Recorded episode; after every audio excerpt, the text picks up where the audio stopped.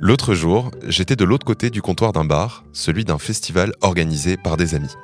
Barman, c'est quelque chose que je faisais à l'époque de mes études. Eh bien, figure-toi qu'en l'espace de 10 ans, ce n'est plus du tout le même métier. Tu veux dire que de nos jours, tout le monde a les yeux rivés sur son téléphone? Alors oui, c'est pas faux, mais je voulais surtout parler d'argent. Après avoir passé une soirée à encaisser un certain nombre de personnes, je me suis rendu compte que pour payer sa tournée, plus personne ne sort un billet.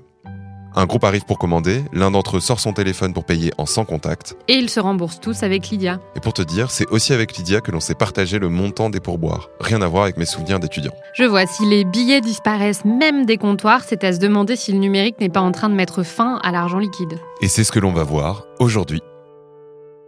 Orange vous présente le mémo.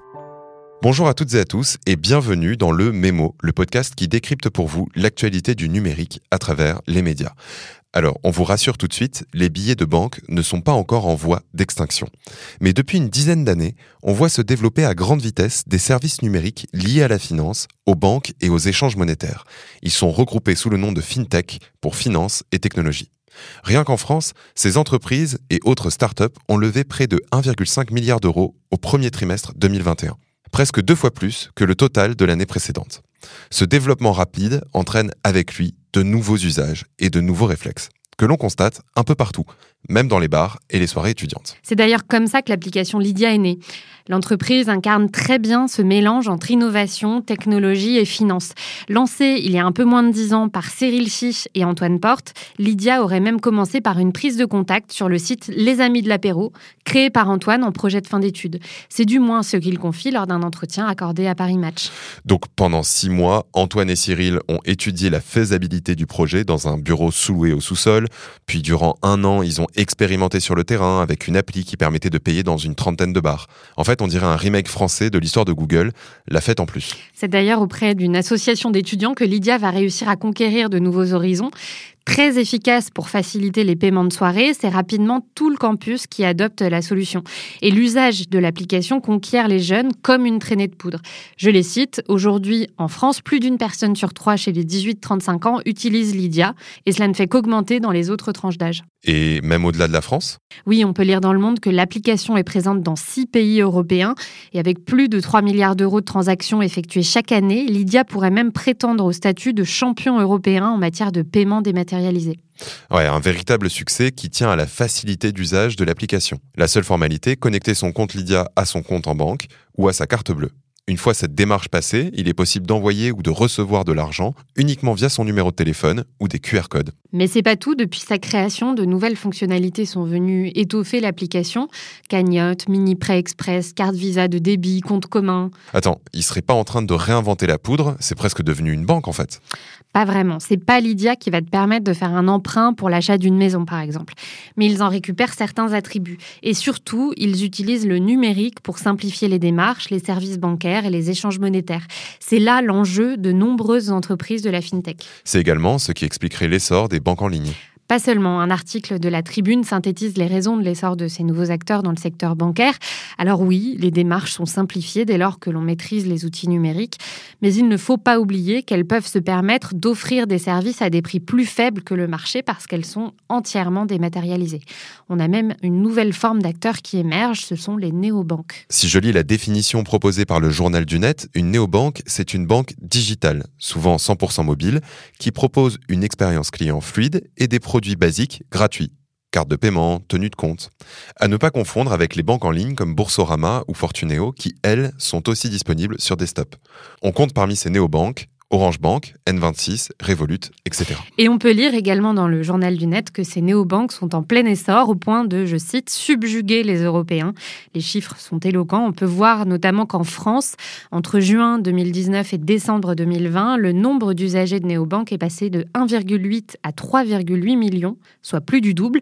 De quoi poser un véritable challenge pour des acteurs plus anciens. Oui, tu parles des banques historiques, qui doivent elles aussi s'adapter au changement. D'ailleurs, comment elles reçoivent ces nouveaux acteurs alors qu'elles ont parfois plus de 100 ans d'existence. En France, la question de l'open banking illustre ces relations qui peuvent être parfois, disons, épineuses. Un article publié sur Madines synthétise le problème. L'idée derrière l'open banking, instaurée par une réglementation européenne de 2018, est de permettre aux acteurs non bancaires d'accéder aux données des clients des banques pour créer de nouveaux services. Sauf que je peux lire dans les échos que le président de la Fédération bancaire française affirme ne pas croire en l'accès libre à ces données. Oui, et on peut le comprendre. Pour commencer, il faut s'assurer de la sécurité de ces données. Oui, les risques sont réels. Wired en donne un exemple. Une fraude massive aurait permis en 2020 à des voleurs de dérober plusieurs millions de nombreux comptes en ligne. Leur méthode, utiliser des simulateurs permettant de copier le téléphone de plus de 16 000 clients pour accéder au contenu de leur compte en banque. Comme quoi, même si les coffres sont virtuels, il y aura toujours des gens pour essayer de les forcer. Mais en parlant de trésors, il y a un autre enjeu au-delà de la sécurité de ces données. En effet, ce sont les données en elles-mêmes. On pourrait analyser la réticence des banques pour l'open banking comme un refus de partager un véritable trésor de guerre. Ouais, ce qui se comprend puisque d'une certaine manière, elles font face à une forme de disruption. Il faut dire que nombre de ces fintechs incarnent la fin de l'establishment de certains acteurs financiers. C'est du moins ce que je peux lire dans un article du New York Times qui décrit justement comment ces startups, ennemies de Wall Street, sont en train de battre des records de capitalisation. Prenons l'exemple de Stripe qui est valorisé à 95 milliards de dollars, un record jamais égalé pour une telle entreprise. Stripe, c'est une entreprise qui permet à des services comme Doctolib, Deliveroo, mais aussi Amazon, d'accepter des paiements en ligne. En gros, c'est le premier maillon de la chaîne des paiements grâce auquel un site internet peut accepter une carte bancaire. On peut lire plus de détails dans un article du Monde. Stripe gère ainsi des centaines de milliards d'euros pour des millions de clients. Oui, et pour Mark Goldberg, un investisseur de la firme Index Venture, interviewé par le New York Times, les banques sont très vulnérables puisqu'elles n'ont pas suivi les nouveaux besoins et usages de leurs clients. Et pour lui, les entreprises comme Stripe sont en train de réaliser ce qu'Amazon a fait au commerce de détail hors ligne dix ans plus tôt. Oui, et de la même manière que l'on annonçait la mort du commerce physique et des librairies il y a dix ans, est-ce que ces startups, banques en ligne et autres services seraient en train d'annoncer la fin de l'argent liquide? Ça et la pandémie de Covid-19. C'est en tout cas ce qu'on peut lire dans un long article du journal Le Monde consacré à la question.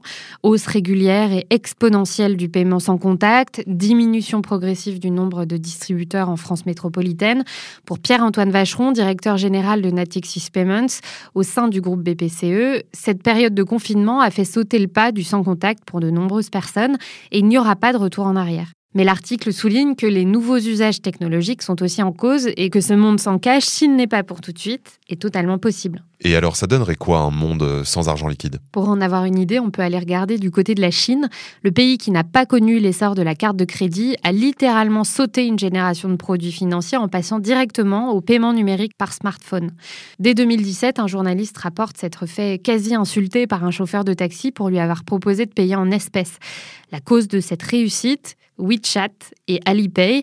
La première app est l'équivalent chinois de WhatsApp qui intègre la fonction de paiement aux conversations. Et le second, Alipay, est une filiale du groupe Alibaba. Et du coup, on paye comment s'il n'y a pas de terminal de paiement comme avec une carte bleue? Principalement via QR code. Ces apps sont des comptes que l'on peut créditer, un peu comme un portefeuille numérique ou comme Lydia. Pour faire opérer des transferts d'argent, on scanne un QR code, on envoie un message et le tour est joué. Ray interviewé dans le New York Times que je mentionnais, explique les avantages de ces modes de paiement en comparaison à la carte bleue. Fini l'obligation de rentrer les 16 chiffres de sa carte pour chaque achat. Vous n'achèteriez probablement pas quelque chose sur Instagram pour 50 centimes avec votre carte de crédit, mais les gens en Chine achètent des livres numériques, un chapitre à la fois, résume-t-il. Une opportunité pour étendre les paiements numériques, même à des sommes très modestes. Donc, fini le cash en Chine. Ray est même sans appel. De retour aux États-Unis, il commente l'argent liquide et rendre la monnaie, c'est assez nul. Et je déteste les pièces. En fait, y a-t-il quelqu'un qui aime les pièces? Bon, alors le numismate qui sommeille en moi est assez blessé, mais quoi qu'il en soit, la disparition des pièces et des billets pose également une question assez fondamentale, celle des e-monnaies ou monnaies électroniques. On l'aura compris, jusqu'à présent, la digitalisation de nos échanges monétaires repose sur des jeux d'écriture entre banques et autres intermédiaires, la monnaie scripturale. Mais le développement de la blockchain et des e-monnaies ne permettrait-il pas de donner naissance à une nouvelle forme de monnaie? On éclaircira tout cela dans le prochain numéro du Mémo. En attendant, merci beaucoup Marine et merci à vous de nous avoir écoutés. Et à la semaine prochaine. C'était Le Mémo, un podcast orange.